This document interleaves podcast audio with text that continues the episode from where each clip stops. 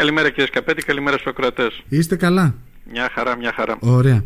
Λοιπόν, ε, εδώ για να κουβεντιάσουμε μετά του νοσοκομείου μας η αλήθεια είναι ότι η πληροφορία έχει φτάσει στο σταθμό μας ότι α, λόγω κάποιας έκτακτης α, ανάγκης ο αναισθησιολόγος μας έπρεπε να αποχωρήσει από το από το νησί. Ε, αλλά επιβεβαιωθήκαμε και με την ε, ανακοίνωση αυτή την οποία έχετε αποστείλει προς την Ποεδίν και τον ΟΕΝΓΕ τα σωματεία σας είναι αυτά ε; Ναι είναι τα δευτεροβάθμια. Η Ποεδίν είναι το δευτεροβάθμιο των εργαζομένων στα νοσοκομεία και η ΟΕΝΓΕ είναι η δευτεροβάθμια των γιατρων Γιατί δεν έφυγε προς την ΙΠΕ θεωρούμε αυτονόητο ότι η ΥΠΕ θα πρέπει να το ξέρει. Δηλαδή, αν έχουμε φτάσει στο σημείο η ΥΠΕ να πρέπει να ενημερωθεί από εμάς ότι έχει αφήσει ένα ολόκληρο νησί ε, χω, χωρίς ε, αναισιολόγο για τρεις μέρες, ε, κάτι γίνεται πάρα πολύ στραβά. Ναι. Θεωρούμε αυτονόητο ότι η ΥΠΕ το γνωρίζει και εντελώς περιττό το να διαμαρτυρηθούμε για κάτι που είμαι βέβαιος ότι είναι σε γνώση της. Τώρα, ε, φαντάζομαι ότι ήταν θέμα χρόνου να συμβεί αυτό. Δηλαδή, όταν έχουμε έναν αναισθησιολόγο, είναι λογικό ότι αν κάτι ε, συμβεί ξαφνικά, ε, ο άνθρωπος αυτός θα χρειαστεί να αποχωρήσει.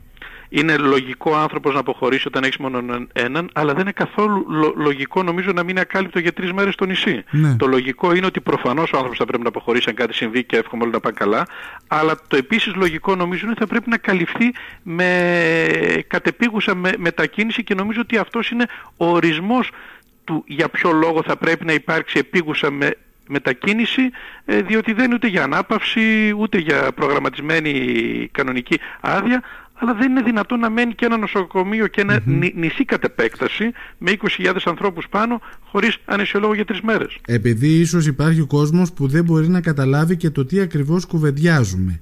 Θέλετε να μας πείτε τι σημαίνει να μην υπάρχει αναισθησιολόγος στο νοσοκομείο; Να μην υπάρχει αναισθησιολόγος στο νοσοκομείο σημαίνει πρώτον σε περίπτωση ατυχημάτων πέραν του απλώς να διασωληνώσουμε κάποιον δεν μπορούμε να χορηγήσουμε και να χειριστούμε φάρμακα που έχουν να κάνουν με την, με την αναισθησία του και προφανώς και όχι μόνο δεν μπορούν ε, και οι καρδιολόγοι σε ένα έμφραγμα να χορηγήσουν εξτρά φάρμακα αν κάποιος διασωληνωθεί και προφανώς δεν μπορούμε να εκτελέσουμε κανένα επίγον χειρουργείο, κανένα απολύτως. Ή θα πρέπει να διακομιστεί ή δεν μπορούμε να κάνουμε τίποτα.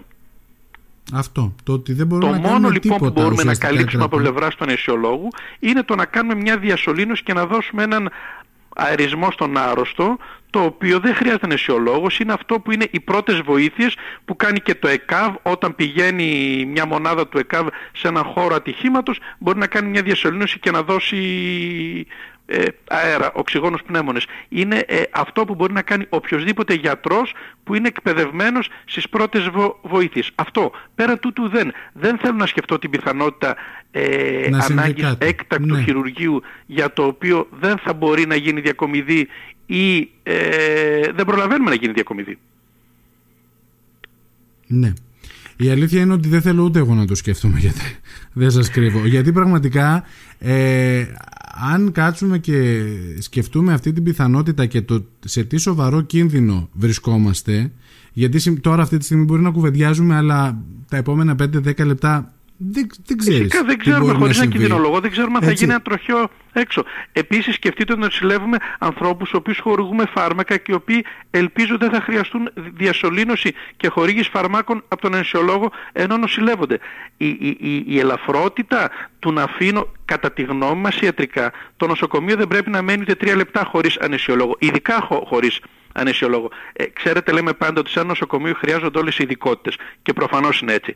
Απ' την άλλη, για να είμαστε ειλικρινείς, ένα νοσοκομείο και ένα νησί χωρίς καρδιολόγο, χωρίς ανεσιολόγο, χωρίς χει, χει, χειρουργό, δεν μπορεί στοιχειοδός να αντιμετωπίσει το, το επίγον. Θα μου πείτε, προφανώς χρειάζονται όλες οι ειδικότητες, δεν υποτιμώ καμία και δεν είμαι σε αυτές οι οποίες λέω, αλλά η έννοια του επίγοντος στο οποίο κινδυνεύει η ζωή κάποιου είναι πιο κρίσιμη σε κάποιες είναι ειδικότητες. Είναι κατανοητό γιατρέ, είναι κατανοητό αυτό το οποίο λέτε. Τώρα, εγώ είχα την πληροφορία βέβαια, γιατί σας είπα ότι έφτασε στο, στο σταθμό μας η πληροφορία ότι μένει το νοσοκομείο χωρίς αναισθησιολόγο και όταν κινηθήκαμε να μάθουμε τι ακριβώς γίνεται, υπήρχε κατά κάποιο τρόπο ένας εφησυχασμός ότι αν χρειαστεί κάτι έκτακτο να φύγει εκτός, υπάρχει τρόπος.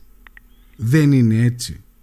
Κοιτάξτε, αν εννοούμε, αν υπάρχει τρόπος απλώς να διασωληνώσουμε κάποιον άρρωστο... Είναι αυτό που μου είπατε με την οξυγόνωση του Ναι, το να δώσουμε οξυγόνο, δηλαδή αν, να το πω πολύ απλά, να βάλουμε ένα σωλήνα και να δώσουμε αέρα στους πνεύμονες, αυτό είναι η διασωλήνωση. Αυτό μπορεί να το κάνει οποιοδήποτε γιατρός, είναι εκπαιδευμένος στα επίγοντα και όντως έχουμε γιατρούς στο νοσοκομείο και έχουμε και στο ΕΚΑΒΕ ανθρώπους που είναι εκπαιδευμένοι. Αυτός είναι ο στόχος, να μπορούμε να δώσουμε αέρα στους πνεύμονες. Αν αυτός είναι ο στόχος, αυτό μπορεί να επιτευχθεί και σε επίπεδο του ΕΚΑΒ. Mm-hmm. Προφανώς θεωρώ δεν είναι αυτό. Αν γι' αυτό μιλάμε, ναι, αυτό μπορεί να γίνει. Να, δώσουμε, να βάλουμε ένα σωλήνα και να ερίσουμε τους πνεύμονες κάποιου. Ναι. Συμφωνώ. Τώρα, ο, ο, δεν είναι αυτή η δουλειά του νεσιολόγου. Ναι, ναι, το αντιλαμβάνομαι. Και δεν είναι αυτή και η έννοια του επίγοντος. Δεν ξέρω ποιος εφησυχάζεται με αυτά, αλλά θέλω να ελπίζω ότι δεν είναι γιατρός, διότι αν είναι γιατρός μάλλον δεν έχει ε, μια ε, η, η, εικόνα της πολυπλοκότητας των πραγμάτων και είναι πολύ απλοϊκή στη σύλληψή της αυτή η ιδέα του βάζω ένα σωλήνα δίνω ένα αέρα και στόπ. Εάν ο άρρωστος χρειάζεται να πάρει φάρμακα συγχρόνως από άλλη ειδικότητα και ανισιολογικά για να κατασταλεί, ποιος θα δώσει τα ανισιολογικά κανένας δεν ξέρει και δεν δικαιούται και δεν ξέρει κιόλας, δεν είναι μόνο δεν δικαιούται, δεν μπαίνω στο νομικό κομμάτι δηλαδή, ναι. μπαίνω στο ουσιαστικό, ότι δεν ξέρει και κανείς μας πλην του ανεσιολόγου να χορηγήσει ανεσιολογικά φάρμακα. Μάλιστα. Άρα το ζητούμενο είναι ότι θα, πρέπει, θα έπρεπε άμεσα να υπάρξει μια μετακίνηση αναισθησιολόγου. Θα έπρεπε άμεσα να έχει υπάρξει μετακίνηση, είναι αδιανόητο να μένει, ξαναλέω, και τρία λεπτά και τρεις ώρες, όχι τρεις ημέρες, ένα ολόκληρο νησί, γιατί δεν μιλάμε μόνο για το νοσοκομείο, μιλάμε για όλο το νησί έτσι ναι. προκειμένου. Λέμε για το νοσοκομείο, αλλά ε, το, το νοσοκομείο συμβολοποιεί την παροχή υγείας σε όλο το νησί. Ένα νησί, 20.000 άνθρωποι μένουμε στο έλεος του Θεού και του καιρού. Ναι. Και τις τύχης αν θέλετε. Ε, ξέρετε, ε, ε, εύχομαι και αυτή την φορά ε, να πάει καλά το πράγμα και να μην έχουμε κάποιο συμβάνει οτιδήποτε άλλο. Ε, η στάμνα όταν πάει στη βρύση θα πάει πάρα πολλές φορές, μια φορά να θα σπάσει. Ναι. Ε, εύχομαι να μην συμβεί αυτό. Αλλά όταν παίζουμε με τις πιθανότητες υπάρχει στατιστική πιθανότητα του να συμβούν και συμβάματα. Πότε επιστρέφει με το καλό ο Από αύριο θα έχουμε νεσιολόγους και από αύριο προγραμματίζονται και τα τακτικά χειρουργία κτλ. Αλλά είναι ε, κατά τη γνώμη μου ε, ηρωνία τη στιγμή που μιλάμε για δεύτερο νεσιολόγο και τη στιγμή που μιλάμε για τα τακτικά χειρουργία που πρέπει να γίνονται να αποδεικνύεται πλήρως η γύμνια του νοσοκομείου ότι δεν μπορεί να υποστηρίξει ούτε το, το επίγον. Το νοσοκομείο έμεινε καλύπτει Δευτέρα, Τρίτη και Τετάρτη σήμερα. Από αύριο θα, θα καλυφθεί. Ελπίζω τις υπόλοιπες ώρες που μείναν μέχρι το βράδυ να μην έχουμε ε, κάποιο συμβάν αλλά νομίζω ότι δεν μπορεί να παίζουμε τις στατιστικές. Ναι. Όχι, Ειλικρινά δηλαδή, ε, στο 2022 θα έπρεπε αυτά τα πράγματα να είναι λε, λελιμένα ότι δεν είναι δυνατόν για τόσο κρίσιμα θέματα. Δεν λέω, ξαναλέω, δεν υποτιμώ καμιά ειδικότητα, αλλά δεν λέω ότι μας έλειψε μια ειδικότητα και πήγανε πέντε μέρες πίσω κάποια πράγματα. Άντε να το δεχτώ αν συμβεί κάτι επίγον, να δεχτώ δεν μπορούσα. Αλλά εδώ μιλάμε για ε, ε, εξαιρετικά κρίσιμη παρέμβαση στη λειτουργία του νοσοκομείου και στην οσυλία των ασθενών και στην αντιμετώπιση των επιγόντων. Ναι. Τώρα, επειδή έγινε την προηγούμενη Τετάρτη, αν δεν κάνω λάθος, το Διοικητικό Συμβούλιο ε, με τον κύριο, για το θέμα του κύριου Πέπα υπάρχει κάποια εξέλιξη που θα μπορούσαμε να πούμε ε, από τον αέρα του σταθμού; Κύριε Όχι, δεν νομίζω ότι υπάρχει κάποια εξέλιξη. Έγινε το Διοικητικό Συμβούλιο. Δεν ξέρω αν σας ενημέρωσε και ο διοικητής με ε, δελτίο τύπου ή όχι. Όχι, δεν υπήρξε κάποια συγκεκριμένη ανακοίνωση. Δυστυχώς. Εγώ συμμετείχα στο Διοικητικό Συμβούλιο, έγινε το Διοικητικό Συμβούλιο. Ο κύριος Πέπας ετέθησαν τα θέματα. Ο κύριος Πέπας είπε θα το σκεφτεί και θα μας απαντήσει. Είμαστε εν αναμονή. Το εκφράσαμε την, προφανώς την ε, επιθυμία μας, όπως την είχαμε εκφράσει ούτως ή άλλως. Δεν υπήρξε mm-hmm. και αντίθετη γνώμη ε, στο Διοικητικό Συμβούλιο, την επιθυμία μας για να παραμείνει. Σας λύθηκαν οι απορίες γιατί στη συνάντηση που έγινε στο γραφείο του διοικητή σας είδα να μην γνωρίζετε επίσημα τουλάχιστον τις θέσεις. Ίσως να μου δημιουργήθηκαν και παραπάνω. Μάλιστα. Τώρα αύριο είναι μια μέρα κινητοποιήσεων. Ε, και εδώ στο νησί μας μαθαίνω ότι υπάρχει κάλεσμα, ότι υπάρχει πρόβλεψη να είναι δικαιολογημένοι τουλάχιστον οι δημόσιοι υπάλληλοι που θέλουν να συμμετάσχουν από τις 12 μέχρι τις 3 και στις 12.30 υπάρχει μια συγκέντρωση. Θα ήθελα ένα σχόλιο σας πάνω σε αυτό. Αύριο είναι μια πάρα πολύ σημαντική μέρα πραγματικά διότι ψηφίζεται στη Βουλή ένα νομοσχέδιο το οποίο αν εφαρμοστεί αλλάζει το τοπίο της υγείας, όχι της δημόσιας, το τοπίο της υγείας στη χώρα. Ενδεικτικά να πω ότι για αυτό το νομοσχέδιο, το οποίο το κατεβάζει ε, το Υπουργείο Υγείας, δεν υπάρχει ένας φορέας, ένας, ένας φορέας ανά την χώρα, ε, είτε ιατρικός σύλλογος, είτε ένωση γιατρών, είτε ο Πανελλήνιος ιατρικός σύλλογος, είτε η Ομοσπονδία κτλ. που να στηρίζει αυτό το νομοσχέδιο τέτοια καθολική καταδίκη και απαξίωση νομοσχεδίου εγώ τα τελευταία χρόνια δεν θυμάμαι. Και το λέω, επιτρέψτε μου βάζοντας και μια πολιτική διάσταση, ότι περισσότεροι από αυτούς τους φορείς ελέγχονται και από το κυβερνών κόμμα κιόλας. Έτσι, είναι συνδικαλιστές και στελέχη του κυβερνώντος κόμματος. Δεν υπάρχει ένας λοιπόν από αυτούς τους φορείς ο οποίος να έχει συμφωνήσει με αυτό το νομοσχέδιο.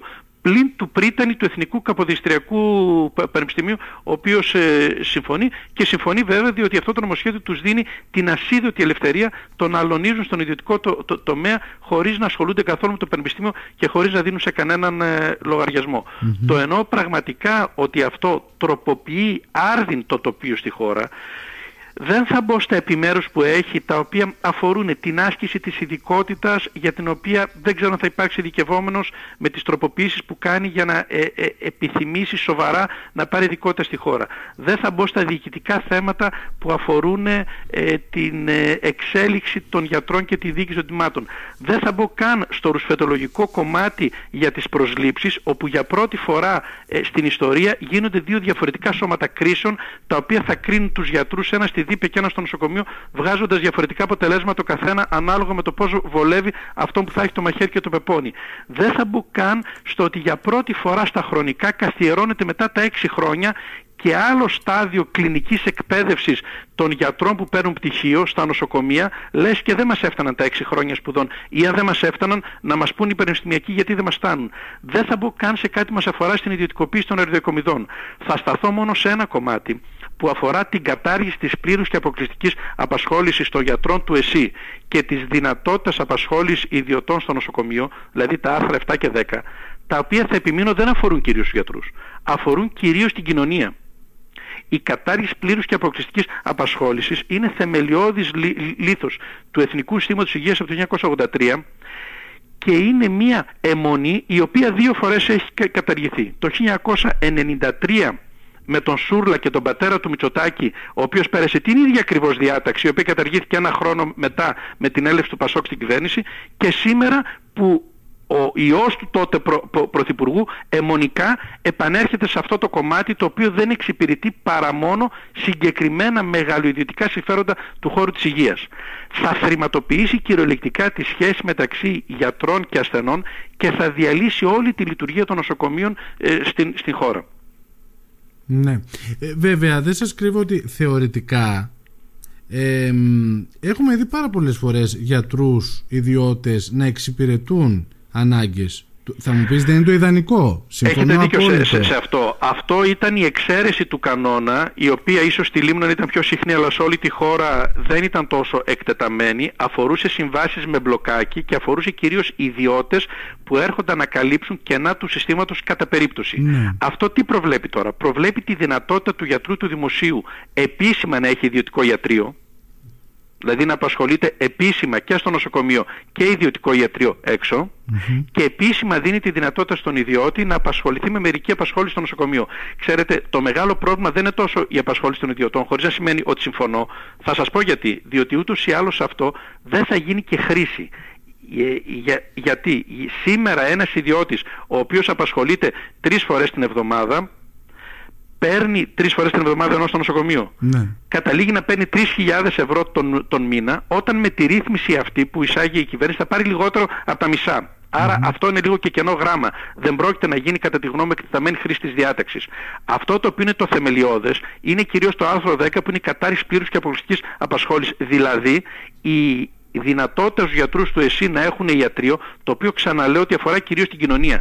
Τι λέει η κυβέρνηση; Δεν μπορώ να δώσω αυξήσεις στους γιατρούς του εσύ και επειδή δεν μπορώ να εφαρμόσω την απόφαση του Βουλίου της Επικρατείας η οποία λέει να σας δώσω αυξήσεις, σας δίνω τη δυνατότητα να κάνετε ιδιωτικό έργο παράλληλα με το νοσοκομείο για να βγάλετε άλλα λεφτά. Τι μας λέει δηλαδή, βγάλτε τα χέρια σας από τις τσέπες σας και βάλτε τα χέρια σας στις τσέπες των ασθενών.